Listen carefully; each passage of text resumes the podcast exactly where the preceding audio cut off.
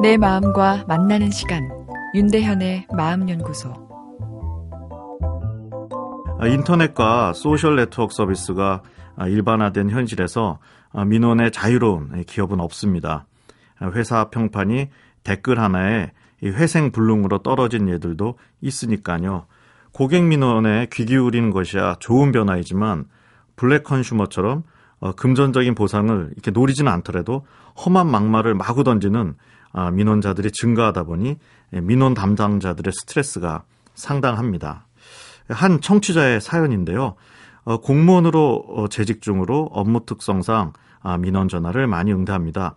어, 그런데 전화하자마자 욕부터 하는 사람이 있습니다. 아, 이해를 시키려 차분히 응대하지만 소용이 없습니다. 욕하고 소리 지르며 협박까지 합니다. 아, 주변에서는 일일이 응대하지 말고 그냥 수화기 잠시 내려놓고 아, 그리고 끊을 때까지 기다리라.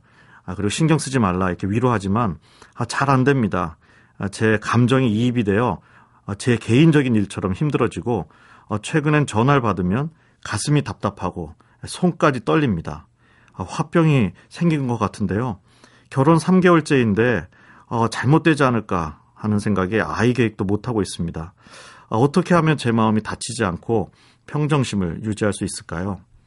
민원 업무 때문에 예, 화병, 예, 스트레스 증상까지 생긴 상황인데요. 아, 마음이 너무 여린 것 아닌가? 아, 보통 이렇게 생각이 되지만 예, 마음이 약한 것이 아니라 아, 공감 능력이 좋은 분이라 생각되는데요. 공감 소통이 강조되는 세상이지만 아이러니하게 타고난 공감 능력이 좋으면 이 세상 살기가 힘들 수도 있습니다. 공감은 타인의 고통을 나의 고통으로 느끼는 타인의 마음을 수용하는 능력이죠. 태어날 때부터 이 사람의 공감 능력이 차이 나는 것으로 되어 있는데요. 공감 능력이 좋은 사람, 아, 민원 업무를 잘하죠. 서비스질이 올라갈 수밖에 없습니다. 친절상을 받기도 하고요. 아, 근데 문제는 이 스트레스가 계속 쌓이다 보면 이 뇌의 피로증도 잘 오고 이 삶의 의욕이 사라지면서 이 회사를 그만두고픈 어, 마음까지 생길 수 있는데요. 평소 인격자라는 이야기를 듣는 사람도 예, 막말 민원자가 되는 경우가 있습니다. 예, 막말 민원자는 그 순간에는 소시오패스처럼 예, 공감 능력이 제로 상태가 되는 것이죠. 이 말을 듣는 상대방의 마음이 느껴진다면 막말을 마구 던질 수 없겠죠. 난 고객이고 고객은 왕이다. 그러니 어떤 행동도 정당하다란 왜곡된 사고의 틀하에서 자신의 분노를 죄책감 없이 타인에게 내뱉는 것이죠.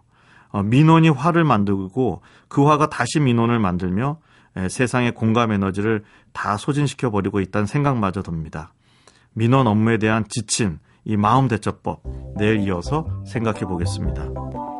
윤대현의 마음 연구소 지금까지 정신건강의학과 전문의 윤대현이었습니다.